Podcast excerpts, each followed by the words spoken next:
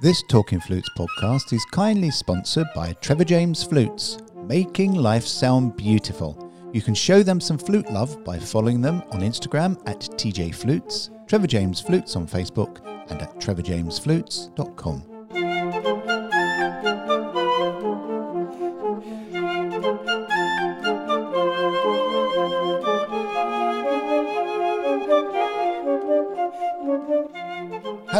and welcome this week to Talking Flutes Extra with me, Jean Paul Wright. Keep those emails at flutepodcasts at gmail.com and social media messages coming in, as we always love to hear from you. And speaking about socials for a moment, earlier this year, in fact, when I think it was when lockdown in Europe began at the back end of March, I asked our social media audience to give me some suggestions on who would they like to hear as a podcast guest. As usual, we had loads of people, ranging from Jasmine Choi and Paul Edmund-Davies through to Mike Mower, Stephen Clark, Barry Griffiths, aka Grizzly Flute, Ian Clarke, and loads more. Now, I've mentioned to, I've managed to work podcasts with nearly all of those forementioned, and one particular lady's name popped up on more than one occasion. She is a multi award winning composer and accomplished flutist living in Atlanta, USA. Completely at ease with a composer's pencil in her hand as well as the golden flute that she plays, she balances her time composing, teaching students, performing, and as we will find out in a minute, avoiding graphic design work as much as possible. She credits her wonderful husband, guitarist and composer Brian, with persuading her to take the leap into the wonderful and creative world she now inhabits. Some may call it the dark side, but I say it's a creative world. So I'd like to offer a warm Talking Flutes Extra podcast welcome this week to This is London Calling, London Calling. Hello and welcome, Nicole Chamberlain. Hi. Hi, thanks for having me. You've done some research. I don't know if all of that's just in my bio about, uh, especially about Brian. Oh, of course, uh, but also in your one of your YouTube videos you did that's on your um your first one with the uh, flute talk interview. Oh, okay. You Oh. you credit Brian with dragging you away from a certain area of your life. How have you- Yeah, I mean, I. Oh, I'm sorry. That's all right. Well, we're doing this via Zoom, which is quite interesting because normally when you when, when I do a podcast, it'd be audio, but it's much Yeah. easier now. Now we can see people. Yeah. And Nicole sat there in this very busy room with a keyboard in front of her and her desk. Oh, sorry, keyboard to the side of her and desk obviously in front of her, and loads and loads of books. And you know the frustrating thing with Zoom is that lots of people decide to have their Zoom calls in front of a bookshelf, and I find myself always looking at the what books they read. But in your case, I can't see anything. Yeah, they're a little blurry. They're your typical music books. Like, there's a lot of music history books and, you know, things from college and a, a few biographies. Mainly, it's my bur- my my music nerd shelf. Really, I mean, I think there's a couple of books of fiction up there as well, but um, the the mainly just the stuff from that I need research and to be able to grab when I'm working on stuff like orchestration books. you Oh, know. got you. yeah. So, how have you been surviving this strange world we now inhabit? Um, this is actually the best circumstances for me, which I think is for most people it's it's harder to write in this environment. Um, for me, it's it's been great. Uh, I've been home all the time. I don't feel like I'm pulled in a hundred directions because typically I teach at like I'll teach flute sectionals, so I'll go to different schools and teach. Um, I'll have students will come over. I actually go and teach private lessons at one um, school after school twice a week and then I'm traveling on the weekends typically uh, during the concert season. So it's been nice to be home. and uh, my husband and I always joke before this happened that we were going to move uh, to a cabin in the woods because Atlanta, there's just so many people in Atlanta and uh, traffic's bad and you can't go in a store without it being packed. And so we've always kind of joked that we would just, we could do our jobs anywhere uh, and he's able to work from home from his job. And so it's been actually quite great to be home. He works downstairs, I work upstairs, and then we meet for lunch. And sometimes we're able to meet for dinner. It just depends on how late I'm teaching. And I can teach all my students online, which is has been great. And the parents seem to like it because they don't have to drive their kids over, which in Atlanta is a big ordeal to have to drive anywhere. Uh, and it's the only way you can get anywhere is driving because the public transportation is so um, terrible, for lack of a better word. Have Great. you been Have you been locked down at all? Uh, well, the state is not locked down, uh, which is a problem here. Uh, so I don't know if anybody uh, outside of the states really understands the issues with uh, with us. Is that a lot of the southern states seem to follow a particular political demographic. and so uh, there's been a lot of pushback about wearing masks and staying home. I've been just staying home just because my husband has MS. And so we are very careful. Uh, and also, you know, like flutists and mini wind players and singers, like if you damage your lungs permanently, that could be career ending. So uh, we're not taking any chances and we're just staying home my students seem to be fine with that. A lot of the schools, uh, schools starting up, and a lot of them have gone virtual for at least the first month, uh, and then we're trying to figure out beyond that. Uh, there's even been like a lawsuit against uh, from the governor of Georgia against the mayor of Atlanta about how she put forward a mask mandate, and uh, it's been it's been tricky. so I'm just just being very cautious. Uh, but you know, our cases are rising and it's insane. Uh, so I'm not, I'm not leaving. Well, I've, I've just put my I've just to. put my I've just put my mask on as we talk. Ma- mask. I mean, we've had lockdown. We had lockdown for twelve weeks, and yeah, they released us and masks everywhere, masks in the shops. Um, but there is still is rising in Europe again. So um, it's scary and it's I hate to say it, it's really, I mean, it's hit everybody in the poor. Was it now 650,000 people around the world that have lost their lives and the millions that have been mm-hmm. affected by it? It's really, really hit the performing arts. It's really mm-hmm. hit musicians, those that earn their money through performing. And mm-hmm. it is, there seems to be no end in sight. It's, it's dreadful. And the governments don't really understand it and that's what I really don't get. If even even though look, I think I I went on a rant last week about it in that uh, the gov- we've all spent our time listening to music during mm-hmm. lockdown, and as soon as we come out of lockdown, we don't think of the people that have actually made the music. So we try and support everybody else, but musicians are nomadic. You know, yeah. you have a project or you have a gig, you go to it and come back, and you're working from week to week, month to month. And uh, I would suppose it's just as hard in the US, if not harder, actually, with the different regulations and rules in different states. Yeah, I mean, and there's even individual states that are requiring you if you come into their state. Like, for example, New York has been uh, one of the states where if you're traveling from a state like Georgia, you have to quarantine for two weeks. Mm-hmm. So even within our states, um, traveling can be hard. I don't have to do that, but I can see like as a domino effect. So performers immediately felt the effects. Mm-hmm. Like everything got canceled. Uh, as a composer, I see I see where I'm starting. My work is starting to drop off. Mm-hmm. Um, you know, I haven't had. I've actually, oddly enough, have had one new commission come out of this because somebody wanted something to play together online there's talks of doing another one maybe soon but after like there is a stopping point where i have no prospects for no new work. So it's a little bit of a domino effect and i can see that if it if it goes on longer it might affect me a lot more than than it has uh as far as but performers like that they've all been pretty hit hard. If they have not had a healthy buildup of studio students a lot tough.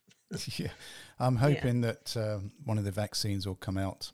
I know the whole world is working on vaccines, and yeah, I think flute players and singers in particularly, in particularly, flute players and singers in particular sure. have been particularly. That word again? God, can't get more than one particular, can you? Flutes and singers have been especially hit because of the use of their voice.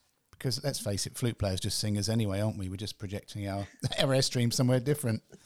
Right. So, the first real question I have is Who is Nicole Chamberlain? From 3D animation to composer, tell me a little about your journey. Uh, it's a very unusual meandering journey. Uh, you know, the plan, as any plan is when you're a teenager, uh, you get you make big plans, right? And my big plan was to get into animation. Uh, originally, it was 2D animation, so I did a lot of 2D animation in high school and traditional art.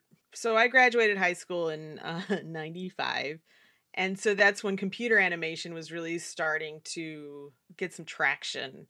Uh, so at the University of Georgia, they had started up a, a 3D animation program that you could go through, and I started doing that because I couldn't seem to make it into the graphic design. Well, I don't know why I wanted to do graphic design. I guess it felt like it was more stable work than as an animator, which is hogwash. But anyway so i did i did the 3d animation and i got a music composition degree at the same time um, which was a terrible idea uh, two of the most time consuming uh, majors where you have to actually sit down and think and and it's slow work um, yeah it, i didn't really have much of a life in in college and i don't remember a lot of college i feel like it was I was, you know, all my friends will tell me about X, Y, and Z event that they that we had, and I I was like, was I there? They said no.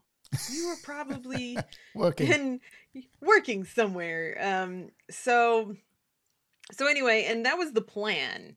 And you know, life never works out the way you think it will. Um, and so I did actually get a job in um, a children's multimedia company where I was actually writing music. It was a very small company, so it was like like six people maybe, where I was writing music and I was actually doing some web animation using Flash. So that was more traditional 2D animation.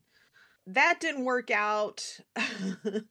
Eventually, I needed to leave that, and it involved all sorts of crazy things like divorce and scandal and stuff. So I ended up feeling like that was a very toxic place for me to be in. Um, and so I left and I found a uh, just uh, I just needed a company where I could be in a normal, safe, regular kind of work environment and I found one. Um, it was just supposed to get me through like six months until I could find another creative job, but I stayed there for five years because the people were so great and we would like work really hard and then we would all travel together every year and it was it was really fun uh, place even if the work was a little mundane kind of corporate work but it, it kept me afloat for a number of years uh, and i just did web design and html coding for them but then the company got bought out so the atmosphere changed and people were uh, being let go and uh, it wasn't the same. And at this point, I had met Brian, and uh, he was working at a another tech company, but was also a composition composer as, as well. He was finishing up his uh, master's in composition at Georgia State. He didn't like the idea of himself being a full time musician. That pr- pressure a little stifling for his creativity and he loves his job. He still has that job. He's been there for almost 15 years, which is unusual to be at the same company in tech for that long. But he said you're miserable and I think you could do you could do this full time if you want to. Uh, he said just quit. We'll figure it out. Um, which is uh, scary when you've had a very well paying job that's been dependable uh, to launch into maybe your finances are wildly different from month to month. Yeah. uh, and no, no one in my family had ever done that. My mom was a kindergarten school teacher. Uh, my dad was an army pilot. So we've always had financial security. And so it was a little scary, but Brian's had quit. Uh, my flute, prof- my flute professor, my flute teacher. I started taking flute lessons by with uh, Christina Smith from Atlanta Symphony, and she was like, "Just quit." uh, which is easy for her to say. Um, And I had another friend who's an oboe player who was a graphic designer and he quit his job. He's like, just quit, you can do it. So I had enough people in my life just saying, quit already. You're making us all miserable talking about it and we think you could do it. So I quit. And it was the best I mean, not the best day, but one of my top five days in my life when I walked into my creative director, who I I liked a lot. He was a really fantastic person to work for, and I had to tell him I quit, and he said, "You have to tell the boss, you know, the the president. I'm not going to tell him. You oh. need to go in there and say oh. it." And it was a hard conversation. I, you know, I told him I was quitting, and he said, "Why?" And I said, Well, I'm going to try to make this music thing a go. And he's like, So a raise isn't going to change your mind. Oh. and I said, No, I'm, I'm taking a pay cut um, to do this. And he's like, Okay, well, you know, uh, we'd like to for you to stay as long as you can. But, but yeah, I only gave him two weeks because I was ready to get out. But, you know, everybody was, everybody in that Atlanta office was really great and I enjoyed working with them. Um, but it just it just changed, you know, like things do when another company gets involved. Um, it does, but it's yeah. been it's been great ever since. Like I'll never I don't ever want to have to go back. And I think at this point I've been out for too long to stay up with to be relevant tech wise. You know, two years off is really terrible. And I think I've been I've been gone for like eleven years. So cracky. I think I would basically be starting over because I think the iPhone had just been released or was becoming more mm. of a mm-hmm. thing we had to worry about by the time I left. And so mobile development is not something I know much about. I'm sure you would if you're tech. I mean, it's like riding a bike. I'm sure once you're tech savvy, you're always tech savvy. Brian would say otherwise when he has to work with me in hardware. So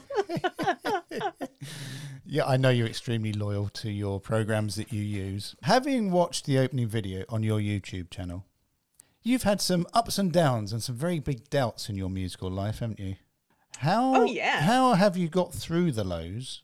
And what advice do you have for any flutists doubting themselves and their ability? And I know this is very personal, but there is so many people that I'm sure you come across and I come across that then doubt themselves. You obviously had that doubt when you made the jump. Yeah, it's uh it's it's scary. I mean, I think I've been fortunate that I have family and friends that have been there to believe in me and lift me up and you know, people I've been able to talk to when I've gotten stuck yeah, that's important. Having, the, having someone to talk to. That has been very important. You know, my parents have been, even though they have no idea about this whole thing, and it puzzles them. Um, you know, every time, some sometimes even when my mom have come to a recital, they're just like, "What? When did this happen?" They don't. They don't. It just doesn't. It doesn't register for them. Um, and you know, my dad was always you know, I had some just like my dad just to give you an example uh you know it's it's gonna make my mom mad because she's you know she's been the one that's been home all the time and dad has had to always leave for work naturally the nature of his job. Um but you know the few times dad's been home you know mom's like okay you get a parent for a while. But i had kind of a moment my senior year of high school where i was coming onto college auditions and auditions had not been something I had excelled at at all. And I was really concerned that maybe I had chosen the wrong path because I was getting more rejections than acceptance. And dad w- was trying to come up with solutions like, well, you're really good in biology. Maybe you can do that. And I was like, no, I'm not. I'm barely passing. And it just wasn't clueless. He just knew I was taking accelerated biology. Um, and I said, I just can't. I just this is the only thing I know how to do, and apparently I'm not that great at it. And he said, Well, I guess you better figure out how to make it work. And that's just been kind of advice I've taken. I mean, if this is what I want to do, it may not be the traditional path, but I've got to somehow cobble a life together doing it. and so they've been great. You know, I picked, I finally got a spouse that's, uh, that has been my number one fan and very supportive and understands what I do. Um, and, you know, the friends that have come from that have uh, have been incredibly supportive you know and if i can shoot ideas off of them and and you know even though i've lost you know dr wallen was my flute professor and he passed on and there was no one for me to talk to about those kind of things there have been other people that have stepped into his place that I could always get out of a sticky bind uh, and and shoot ideas off of them. So for me, it's been uh, surrounding myself with uh, good people that have good head on their shoulders. Because of all the fluctuations, did you listen to your head or your heart or mixture of both? What was? Can you remember what was pushing you and what was pulling you? Uh, it has to be both. I mean, I need. I mean, and that's how I write too. is like you know, there's there's things you want to do, but you have to be practical about it you know dream big but then then you have to get to the you do have to worry about things like paying the mortgage you know how is that going to happen you know i just can't live on a wing and a prayer i really there has to be a solid foundation um, for me you know i needed some sense of predictability and i found that in having a, a core set of students that i teach and that has been my baseline um, and now I'm able to kind of, well, I was uh, able to rely on a lot of like sheet music sales. Like I, I, know the fluctuations of of when my sheet music's selling and when it's not, uh, and I can kind of depend on some of that. Um, I can get a guesstimate of how things are going. Um, so it really does have to be a balance of the mm-hmm. two. Like you have to really love what you're doing and and have big goals, but there has to be a practicality about going about doing it. And on the practicality level, let's move on to the creative level, shall we? Okay. right. Question for you on this one, and this is purely for my own benefit, is how do you compose? And what is your process of creating gold from sand, diamonds from coal, and turning that first blob on a stick on that page into a story? Uh, it depends on what I'm writing for the process for me is very different depending on the circumstances. How I write for a solo flute piece will be very different than what I'm doing now, which is writing for a bassoon concerto. There, there's levels of difficulty and uh, and how I would address both of them. Naturally, I play the flute, so I would do a lot of improvising. That is usually the core of my composing and that doesn't change really too much from what i'm writing for. Now if i'm writing for flute i will play on my flute. If i'm writing for bassoon i might sing. That's my phone going off by the way. I'm just gonna keep going it's gone now Answer don't phone. worry at some point both of my dogs will run in here and bark so that's even um, better yeah it's just a matter of time yeah, so that's my process. A lot of improvising, whether I use my flute or I just kind of sing it out.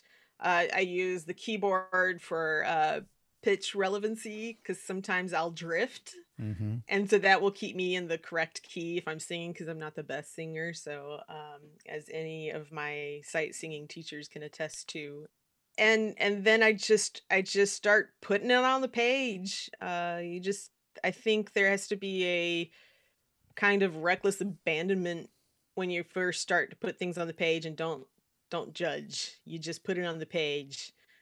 And then as things start to get a little bit more lengthy and more materials on the page, then you can start editing and make some more critical decisions. But initially, it's just slap whatever whatever garbage onto the page. Uh, you could always throw it out. yeah. Do you, you feel? Know. Do you feel a narrative in a single line or can you begin to get a feel in a complex rhythm and the sounds from the get go? It depends. Uh, I'm I'm usually a linear person, uh, horizontal linear. So um, I'm usually driven by more melodic lines. Sometimes it'll be rhythmic driven as well. Usually it starts as a melodic line and then I hook onto a rhythm and then it becomes a little more parallel the harmonies for me are always last. I think it's just the nature of how I learned music as a flutist that I was singular lined and I was never a pianist. My husband thinks differently because he's a guitarist. So he tends to be more harmonically and rhythm based and then he'll add on the melody or find one in it. So we just come from two different places and I, from my experience you can kind of figure out how someone started out as a musician based on how they approach writing.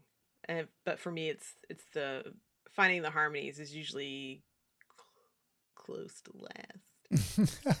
is it almost like animation? You sort of build up the layers and you build up the movement. Yeah, afterwards. yeah. I mean, I've never thought about that, but yeah, I mean, you start with the, the action and then do the backgrounds and then colored in. I mean, it's very like that. I've always more felt like it was for me. It was more like sculpting. Yeah. I just started with the block of whatever and then just started whittling and editing down because there's a lot of editing that I do when I write. So what I write might be pretty basic and humdrum and boring, um, but I have to go back and well, what would make this less boring? What would make this more unpredictable? What would help this from being too repetitive? You know, and a lot, a lot of that's changing the timbre and doing the extended techniques and changing the rhythms up and the time signatures, you know, to keep it from being too predictable, but but interesting. So it's a developing process, unlike someone like Michelangelo, who would say the the the creation is actually within the block of marble that he's just getting out. With you, it is an evolving entity. Well, I mean, it's similar in, in in a way. I mean, I'm sure there's something in there, but for me, it's more of a discovery. I don't always have a plan, and I I try to go with I try to keep an open mind. Like my what I think should happen may not go as planned, and being open to those changes sometimes can lead you to a better place than you had originally planned. Uh, so just try to keep open mind open minded and i think that's part of the improvisation part is that you may play a certain line and someone comes back at you with an answer and you're like oh well i was going to do this but now i'm going to do that in response to what happened so there's a reactionary process i think to my writing even though i'm reacting to what i've written but today nicole is different than yesterday nicole and she makes a lot of changes Yeah. Are you ever, you ever happy, or are you like a typical composer? Not. No, I'm not. I don't think I'm typical. I, I get that a lot. I think people tell me that tell me that mainly like when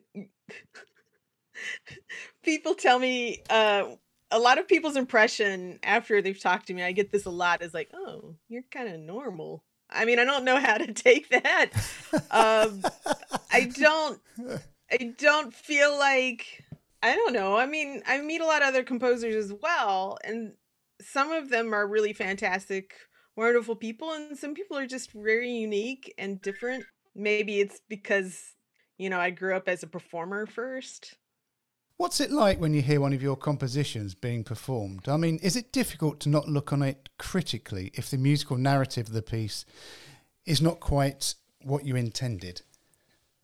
For me, it's um if someone has prepared a piece diligently, I rarely find problems with anything.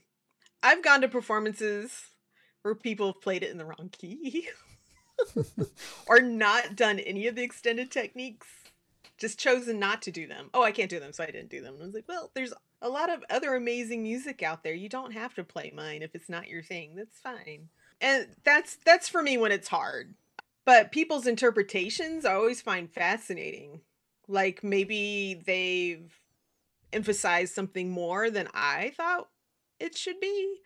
Uh, and usually I just see it in a different light and I find that fascinating. So I love hearing different people's interpretations of things, uh, especially if they've tried their best to be true to what's on the page as far as technique and just being musically prepared.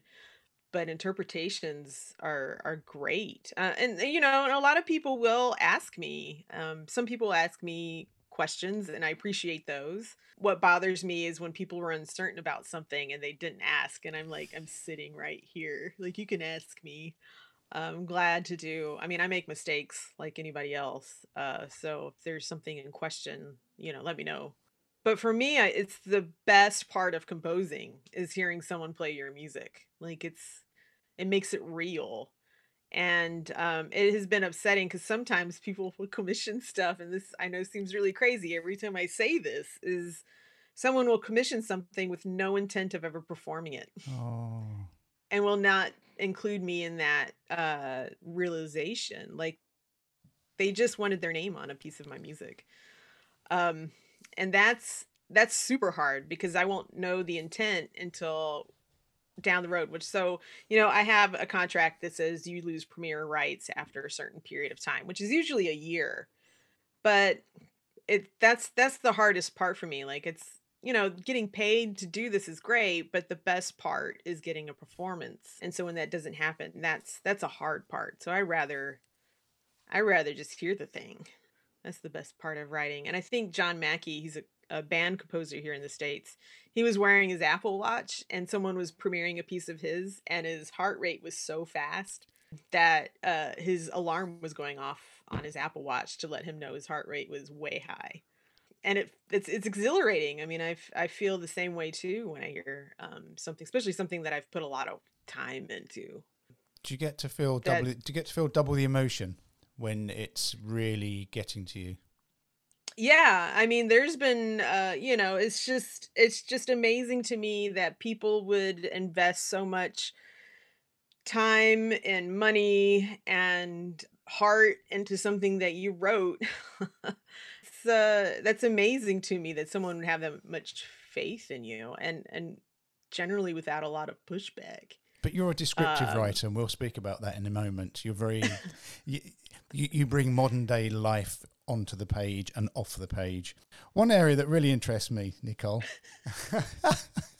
yeah, we're laughing because I just I just forgot the word is improvisation. Why are mm-hmm. we, and I say we, most of us, scared of improvisation? Uh, it's a lack of control. it's the fear yeah. of messing up. I find that is mainly the case with. I mean, if you talk to, you know, you've talked to to other flutists especially mm.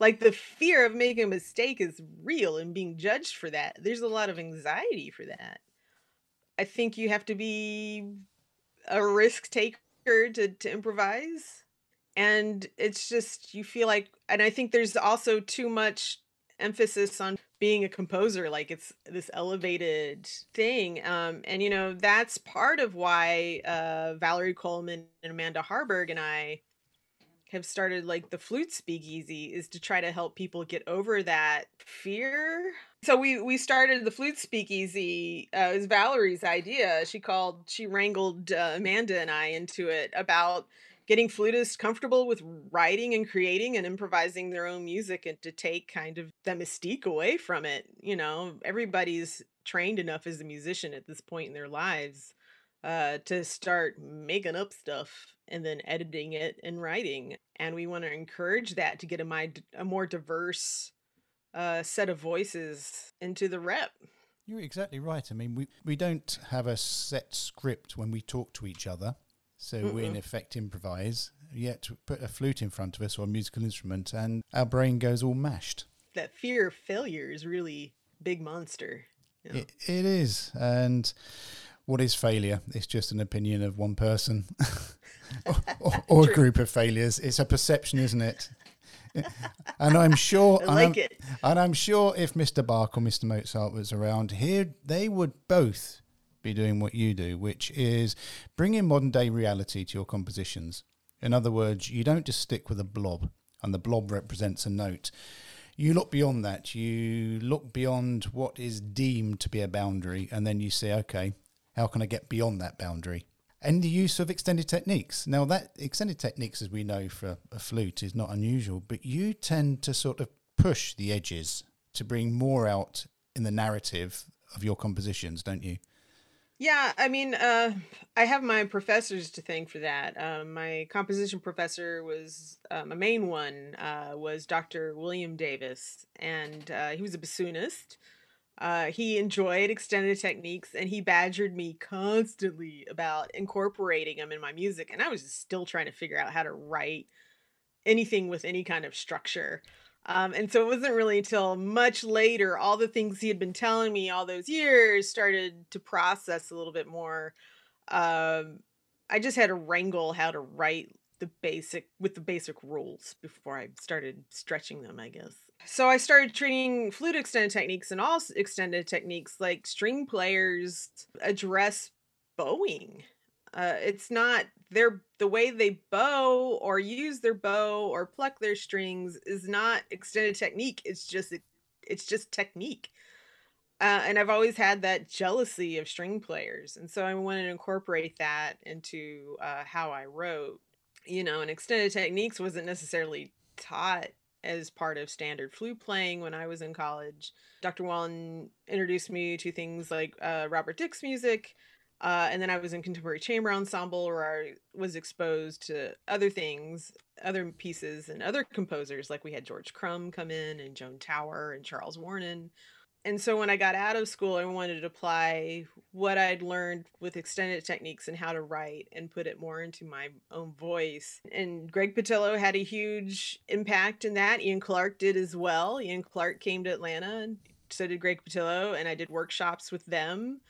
Uh, and I took those new sounds that I was learning how to produce and and try to put it in the way I would I would write. Um, you know, uh, so those are really uh, some big influences in, in, how I how I write today. Well, you've written so many pieces, but I'd like to just capture a few of them based around the names that you call them, which are really really interesting and probably a part of your personality. I'd like to talk firstly about asphyxia for solo flute. Uh, yeah, asphyxia is is is kind of a turning point for me. I feel like professionally. Um, I signed that contract when my husband was in the hospital. He was uh, he had a brain aneurysm uh, and was one of the fortunate few fortunate people that survived it. But we were in he was in the hospital for like a month.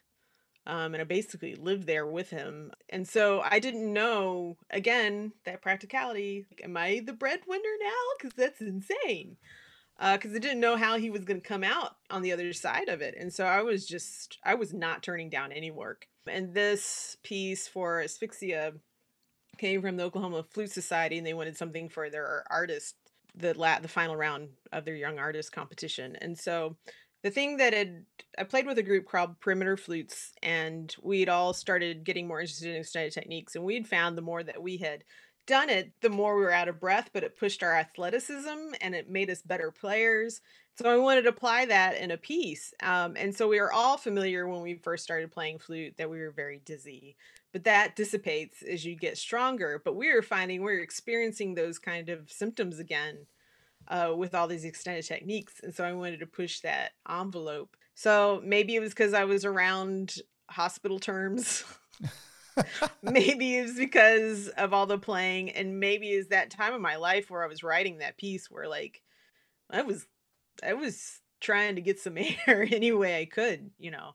But its its main goal was to be a very athletic, challenging piece for those uh, young artists, um, and I knew a lot of them were going to be people that were far better players than I am, and I thought I'd never play the thing, but I play it quite often now. Um, I had to play it in NFA. Uh, was it last year? Yeah, last year, and uh, stand up in front of all of your big flute heroes and and play that thing. It's my first time working with Valerie Coleman, and she's sitting right there, you know, helping me put my music on my music stand.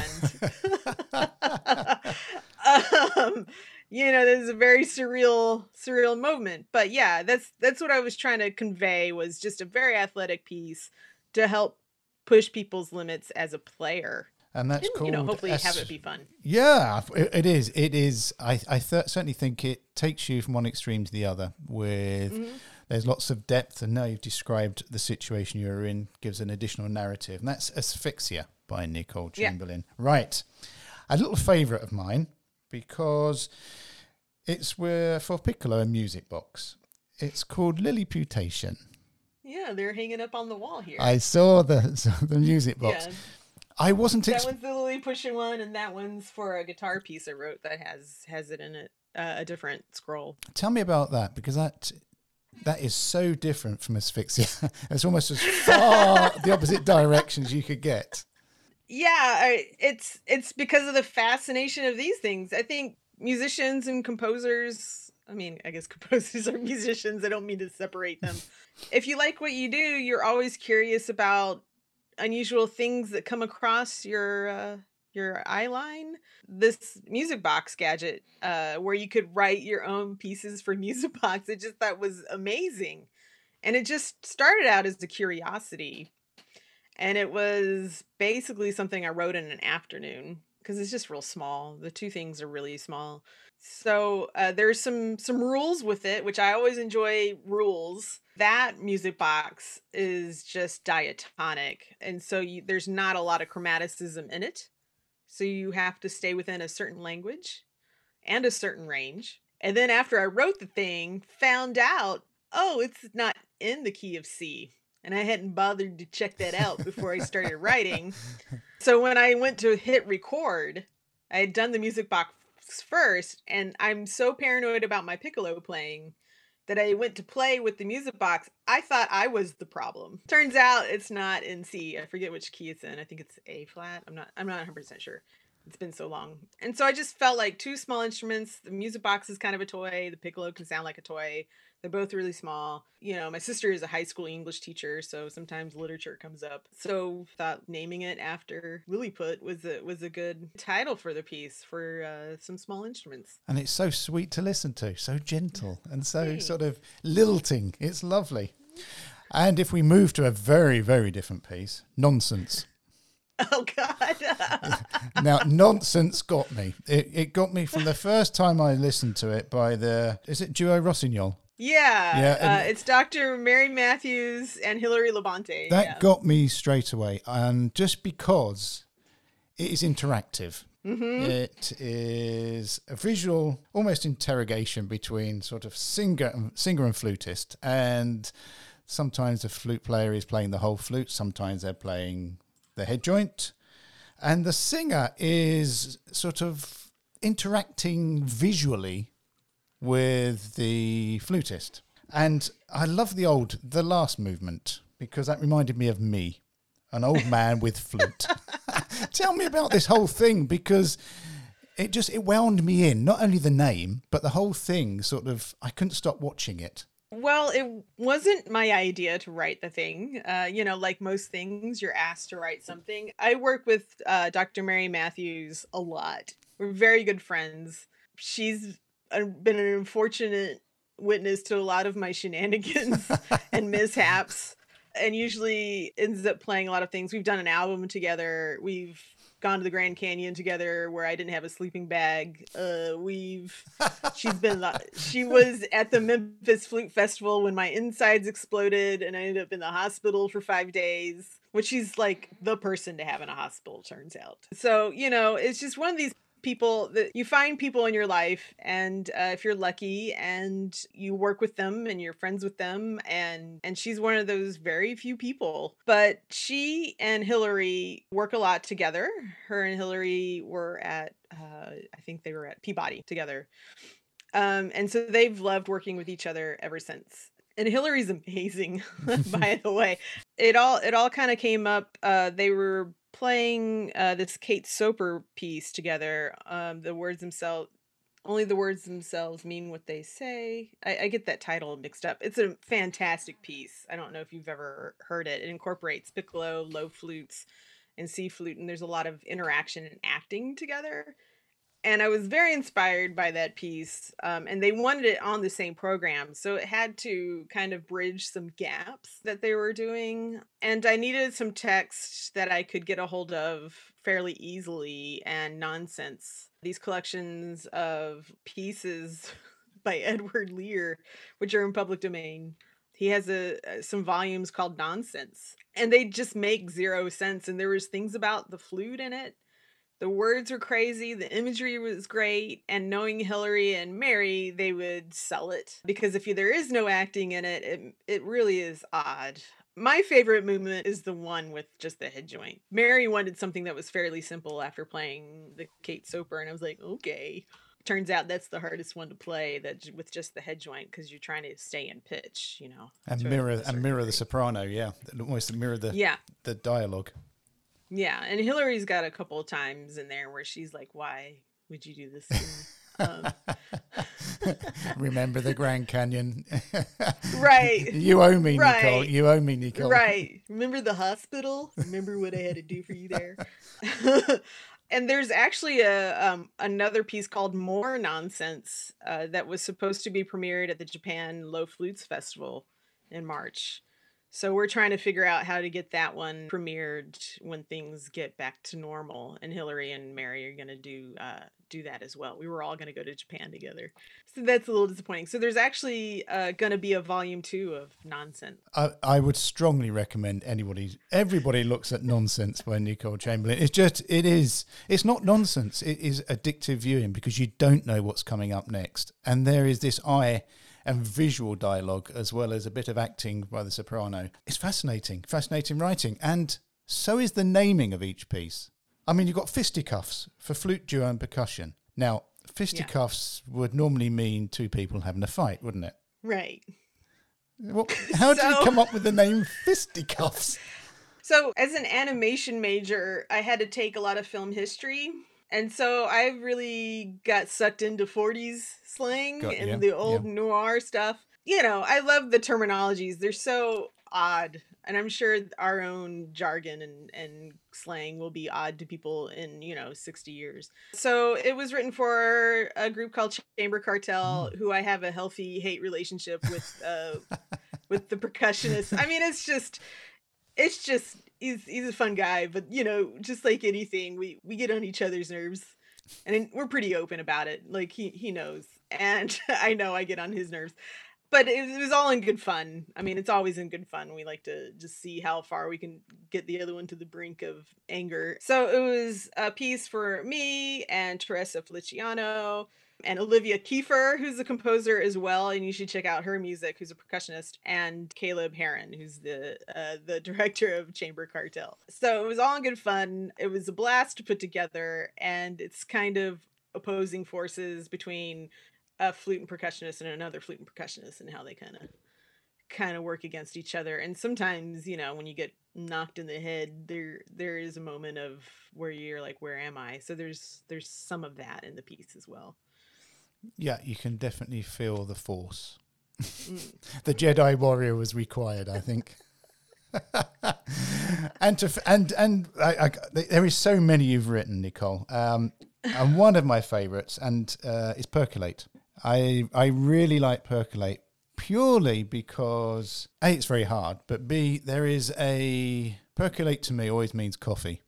So I have either have uh, espressos and espressos, or I percolate a coffee. Mm. And you have a r- very good, uh, sort of a wonderful video of this played uh, on the flutes by C course by Viviana, the lovely Viviana Guzman, and uh, mm. I've forgotten the other two flute players. Tell me about Percolate because that is a beautiful piece. Uh, it was a piece that I was never going to write. Uh, it was for a competition, and I don't do that doing competitions is so so hard, especially especially when they want a piece that has never been performed before. And that's what they wanted. And I was like, I don't have time. It's great, but I don't know. I mean, I probably won't get picked. And then I guess I'll have to play it. If I want to write a hard piece, I don't want to have to play it later. I just decided, well, I should just do it anyway. It won't take me long. You know, it's a short piece. It's for three flutes. It should go go pretty easily. And what if it got performed by these incredible flute players? And it did. Viviana Guzman, Andrea Fisher, who's Fluter Scooter, and Alice K. Dade played it uh, and, and and did a fantastic job of it. And I can't I couldn't believe it it won. But yeah, that that was a, a huge boost as well. And it led to a commission for a piece for three flutes and uh, string orchestra at a in a South Korean uh, flute festival uh, for for all of them. Another piece called Olympus, and they did an amazing job there too. So it's it's it was something I didn't feel like doing, but peer pressure got the better of me. A couple of my friends like, you should just do it. You have time. It won't take you long and we'll play it if they don't do it. And I'm like, okay. So I wrote it. Because again, all that matters to me is if it gets performed. I don't want to write stuff and then shelve it. Yeah. And I suppose being a composer, that, that is all you want. You want your mm-hmm. music to be out there. But you don't just write for flute, you now write for everything. As you began this interview with saying you've got a bassoon concerto you're writing. yeah. how yeah. much re- how much research do you have to do with regards to the bassoon because it's an incredibly difficult instrument, isn't it? It is. I mean, uh, when you're writing for an instrument you don't play for, there is a lot of research I personally like to do. I like to listen to a lot of the rep. I like to listen to what's already out there as far as modern rep to see if there's something missing. I talk to friends that play the instrument. I talk to the person that's going to perform perform the instrument, I try to get that pretty early on. So I make sure I'm not writing something out of their wheelhouse or something they just hate to do and get their personal feelings about how writing for bassoon should be handled. So communication with people is is key in the beginning. For me, there's search that goes before. Like, uh, luckily, I was writing something else and I was listening to bassoon stuff and talking bassoon stuff. So by the time I finished the previous commission, I could start the bassoon concerto without a lot of lag time between writing. Um, or feeling like I was listening to other people's music as I was writing, Yeah, I got and you. because that can be dangerous as well, you know. So to date, in your still tender years, has been all about communication, whether it's been visual communication, as in 3D or web design, to now narration and performance. It is just about communicating not to yourself but to a wider audience. And you also publish your own music. Right. How do people find your music, Nicole? Well, uh, they can come to my website, nikkinotes.com, N I K K I N O T E S.com, or spottedrocket.com. Spottedrocket.com has my stuff and my husband's stuff as well. And it's in a lot of flute retailers carry it if you want the printed version. So, what I send out is a PDF uh, because I'm lazy. I don't want to do, a bunch of the stapling and binding because I do all that. That's the. Uh, that's the printer right there. Yeah, can I one question one question there. How do you get the staples in the right place? Oh, uh, I have a stapler that I can show you right here. Just uh, Ah, so that goes long ri- stapler. ah, goes right into the middle of the uh, paper, does it? yep, Yeah. If it yeah. was me, it would go 11 by wonky. 17. Ah, Well, I eyeball it. You get better at it if you've done a few of them. So it's not exact, but it, it does the job. But like flute retailers like Flute World has it, Carolyn Nussbaum, and in the UK, Just Flutes Mhm. has it as well. Some of my stuff, not everything, but so that's been fun that it's now overseas.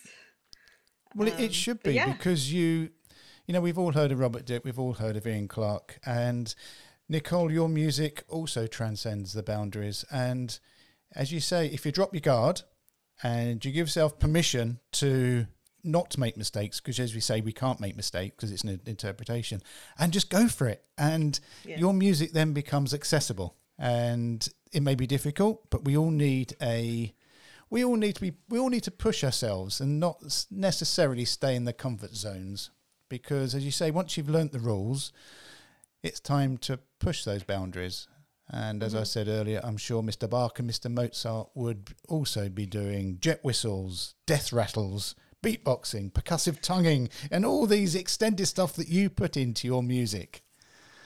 So it's been wonderful absolutely wonderful talking to you and thank you for taking the time out on this No, it's And it's great to have some uh, human interaction outside the house. do you ever do you ever cross fertilize with your that's probably the wrong words to say. Do you ever sort of cross compose with your husband I don't know, not deliberately. We talk about stuff. I we obviously listen to each other's Mm. things. I hear him practicing. I hear him writing. I know he hears me writing. I play things for him. Just sometimes because when you play it for someone else, you get a little more critical of your writing. mm-hmm. So yeah, I mean, uh, I'm sure we influence each other. It's just maybe sometimes not obvious, but yeah, I think uh, I think his love of heavy metal sometimes does creep into my writing. but yes, it, you keep musicians on their feet with your compositions and that's important there's no hiding place with your music is there No, it's out there. It's on black and white paper. Like you did it. So yeah there's lots Hope of blobs right. on sticks and other notations so how does your day pan out do you have it planned or do you do you just say okay i've got to do some work it will happen when creatively it's right no, uh, the the kind of rule of thumb is, uh, and I forget who said it. If it was a teacher or like some famous person, you know, don't wait for inspiration. Make sure inspiration finds you working. So I try to work every day. Uh, you know, even you learn stuff even from the garbage that you write. You learn, well, I'm not going to do that. There's something to be gained from everything. So, like, I give myself permission to write garbage. And when you give yourself that permission, you find the good stuff in it. You haven't called it. You haven't called a piece garbage yet, have you? Trash Panda might be in the works. Yeah. We'll see. Um, but yeah, my day is pretty pretty fluid. I usually just get up, walk the dogs, uh, exercise to get that stuff done first, so that everybody leaves me alone. Uh, and then I'll usually write if I can until my first student of the day, which is usually in the afternoon. So these days it's pretty routine, but when I'm also teaching in schools and traveling, it gets it gets a little more challenging to plan it. But uh, I just sit down and write. I just make it. It's my job. So I sit down like it's my job and, and get to work. Well, you can find Nicole everywhere on social media under Nikki Notes. N I K K I N O T E S. It sounds like a Mickey Mouse type of uh, Disney M I C K.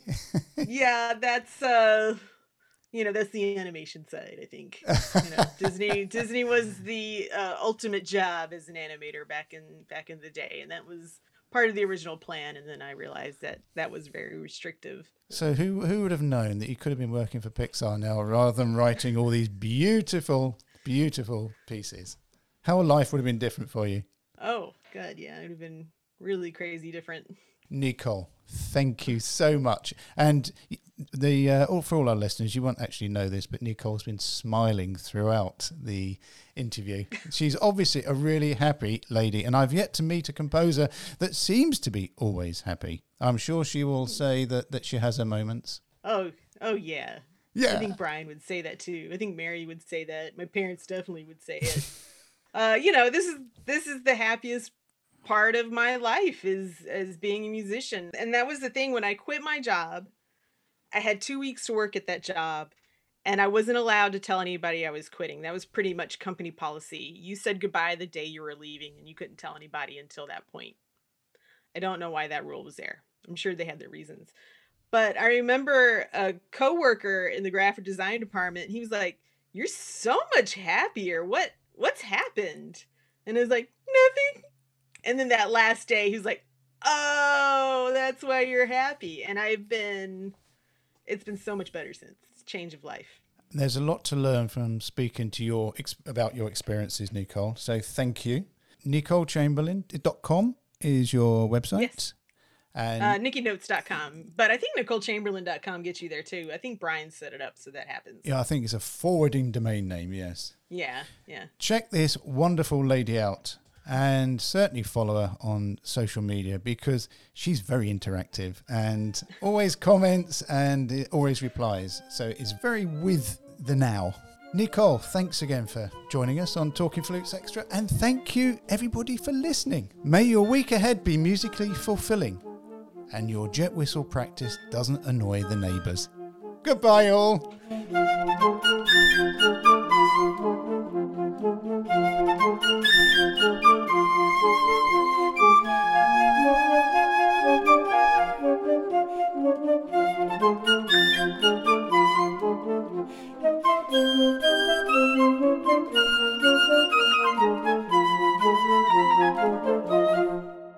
Talking Flutes and Talking Flutes Extra are podcast productions by the Trevor James Flute Company. For more information, visit trevorjamesflutes.com.